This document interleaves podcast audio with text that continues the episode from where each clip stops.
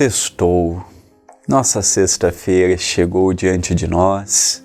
Semana voou. Passou rápido, célere diante de nossos olhos. Estamos já caminhando para um final de semana. E que alegria!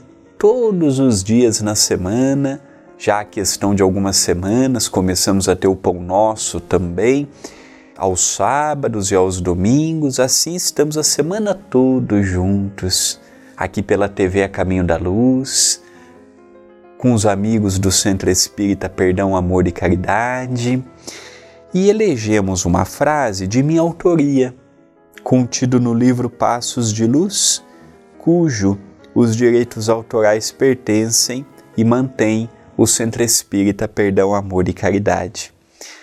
Mensagem 63: Quando falar?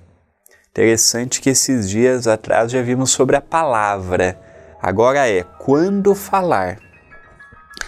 Quando falar algo, reflita sempre no alcance de suas palavras.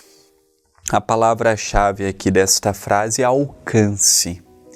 Alguma vez nós já paramos para analisar que a nossa fala tem um alcance? Ah, eu saio daqui de Itapira, vou para minha casa, tem uma distância. Eu saio do trabalho e vou para uma cidade vizinha, tem uma distância. Nós já vimos a distância que a nossa palavra pode ter na vida do outro? Às vezes nós não refletimos isto, não é? Ah, mas isso acontece, acontece Pode ser que a outra pessoa nunca fale nada para nós, mas aquilo reverbere dentro dela de tal maneira que, se nós soubéssemos, nós evitaríamos.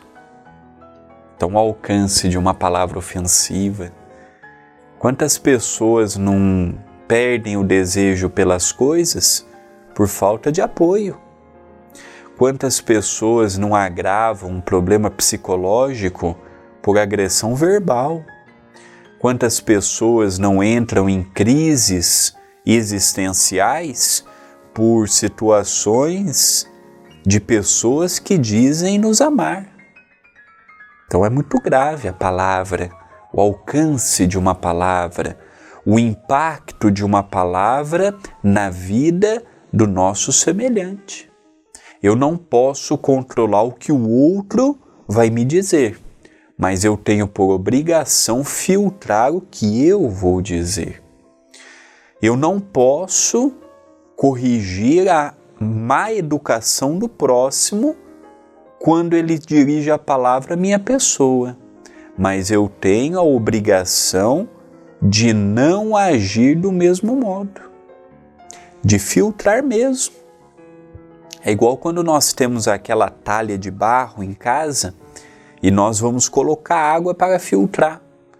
Nós precisamos filtrar, senão vai sair aquela água da torneira com cloro, com substâncias que podem ser prejudiciais a curto ou a longo prazo.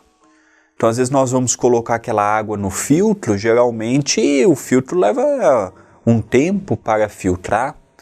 Eu não vou colocar água e um minuto a água já está ali límpida saborosa, pronta para o seu consumo.